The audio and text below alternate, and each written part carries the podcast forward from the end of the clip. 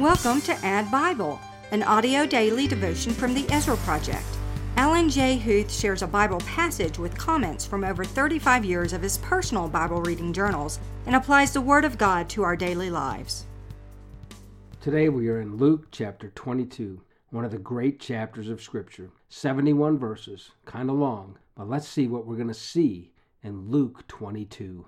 There will be Judas's betrayal of Jesus, the institution of the Lord's Supper, the denial of Jesus by Peter, all as we move toward the cross. So let's listen in to Faith Comes by Hearing's reading of the 71 verses of Luke chapter 22. Luke 22 Now the feast of unleavened bread drew near, which is called the Passover, and the chief priests and the scribes were seeking how to put him to death for they feared the people. Then Satan entered into Judas called Iscariot, who was of the number of the twelve. He went away and conferred with the chief priests and officers how he might betray him to them. And they were glad and agreed to give him money. So he consented and sought an opportunity to betray him to them in the absence of a crowd. Then came the day of unleavened bread, on which the Passover lamb had to be sacrificed. So Jesus sent Peter and John, saying, Go and prepare the Passover for us, that we may eat it. They said to him, Where will you have us prepare it? He said to them, Behold, when you have entered the city, a man carrying a jar of water will meet you. Follow him into the house that he enters, and tell the master of the house, The teacher says to you, Where is the guest room, where I may eat the Passover with my disciples? And he will show you a large upper room furnished. Prepare it there. And they went and found it just as he had told them, and they prepared the Passover. And when the hour came, he reclined at table, and the apostles with him. And he said to them, I have earnestly desired to eat this Passover with you before I suffer. For I tell you, I will not eat it until it is fulfilled in the kingdom of God. And he took a cup and when he had given thanks, he said, Take this, and divide it among yourselves. For I tell you that from now on I will not drink of the fruit of the vine until the kingdom of God comes. And he took bread, and when he had given thanks, he broke it and gave it to them, saying, This is my body, which is given for you. Do this in remembrance of me. And likewise the cup after they had eaten, saying, This cup that is poured out for you is the new covenant in my blood. But behold, the hand of him who betrays me is with me on the table. For the Son of Man goes as it has been determined, but woe to that man by whom he is betrayed. And they began to question one another, which of them it could be who was going to do this. A dispute also arose among them as to which of them was to be regarded as the greatest. And he said to them, the kings of the Gentiles exercise lordship over them, and those in authority over them are called benefactors. But not so with you. Rather, let the greatest among you become as the youngest, and the leader as one who serves. For who is the greater, one who reclines at table, or one who serves? Is it not the one who reclines at table? But I am among you as the one who serves. You are those who have stayed with me in my trials, and I assign to you, as my Father assigned to me, a kingdom, that you may eat and drink at my table in my kingdom, and sit on thrones judging the twelve tribes of Israel. Simon, Simon, behold, Satan demanded to have you, that he might sift you like wheat. But I have prayed for you, that your faith may not fail, and when you have turned again, strengthen your brothers. Peter said to him, Lord, I am ready to go with you both to prison and to death. Jesus said, I tell you, Peter, the rooster will not crow this day until you deny three times that you know me. And he said to them, When I sent you out with no money bag or knapsack or sandals, did you lack anything? They said, Nothing. He said to them, But now, let the one who has a money bag take it, and likewise a knapsack. And let the one who has no sword sell his cloak and buy one. For I tell you that this scripture must be fulfilled in me. And he was numbered with the transgressors. For what is written about me has its fulfillment. And they said, Look, Lord, here are two swords. And he said to them, It is enough. And he came out and went, as was his custom, to the Mount of Olives. And the disciples followed him.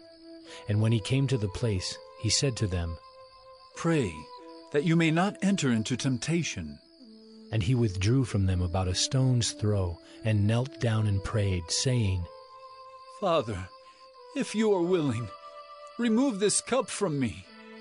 Nevertheless, not my will, but yours be done. And there appeared to him an angel from heaven, strengthening him. And being in an agony, he prayed more earnestly, and his sweat became like great drops of blood falling down to the ground. And when he rose from prayer, he came to the disciples and found them sleeping for sorrow. And he said to them, Why are you sleeping? Rise and pray, that you may not enter into temptation. While he was still speaking, there came a crowd, and the man called Judas, one of the twelve, was leading them. He drew near to Jesus to kiss him. But Jesus said to him, Judas, would you betray the Son of Man with a kiss? And when those who were around him saw what would follow, they said, Lord, shall we strike with the sword? And one of them struck the servant of the high priest and cut off his right ear. But Jesus said, No more of this. And he touched his ear and healed him. Then Jesus said to the chief priests and officers of the temple and elders who had come out against him, Have you come out as against a robber with swords and clubs? When I was with you day after day in the temple, you did not lay hands on me, but this is your hour and the power of darkness. Then they seized him and led him away, bringing him into the high priest's house. And Peter was following at a distance. And when they had kindled a fire in the middle of the courtyard and sat down together, Peter sat down among them. Then a servant girl, seeing him as he sat in the light and looking closely at him, said, This man also was with him. But he denied it, saying, Woman, I do not know him. And a little later someone else saw him and said, You also are one of them. But Peter said, Man, I am not. And after an interval of about an hour, still another insisted, saying, Certainly this man also was with him, for he too is a Galilean. But Peter said, Man, I do not know what you are talking about. And immediately, while he was still speaking, the rooster crowed. And the Lord turned and looked at Peter, and Peter remembered the saying of the Lord, how he had said to him, Before the rooster crows today, you will deny me three times. And he went out and wept bitterly. Now the men who were holding Jesus in custody were mocking him as they beat him. They also blindfolded him and kept asking him, Prophesy! Who is it that struck you? And they said many other things against him, blaspheming him.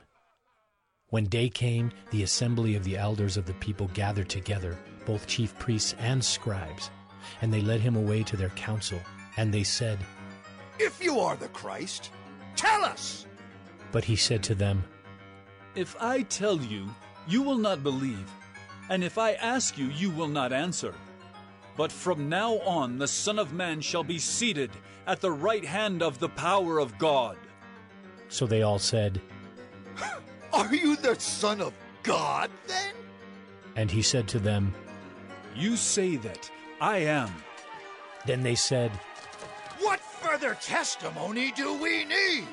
We have heard it ourselves from his own lips. Because of the length of this chapter, I will only be able to cover my journal entries. In 1994, I wrote the 12 disciples battle the enemy.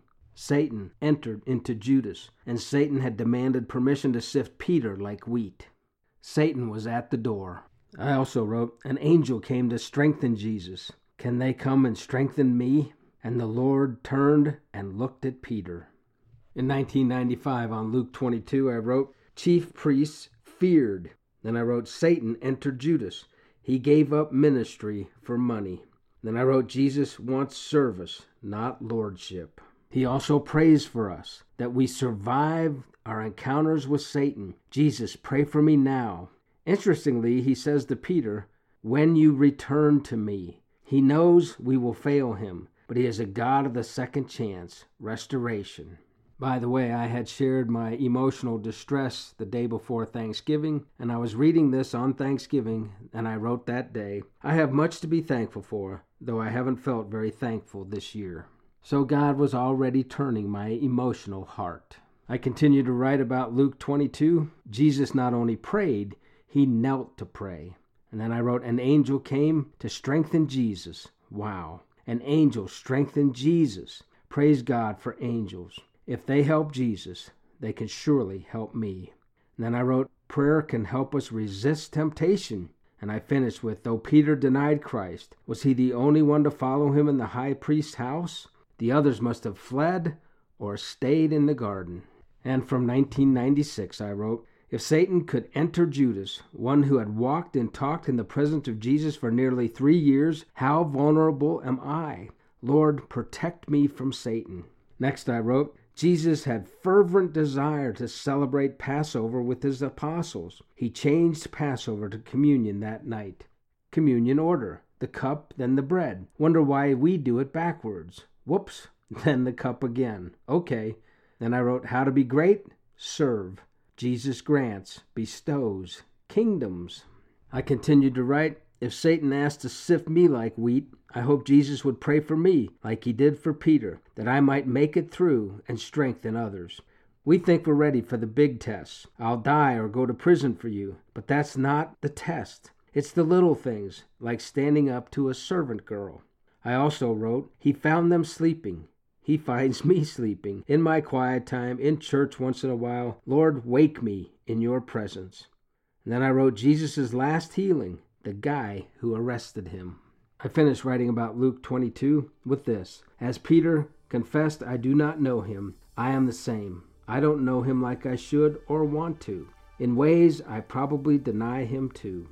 The Lord turned and looked at Peter. What a look! Imagine how Peter felt. Praise God for mercy and grace. Jesus, Jesus, Jesus.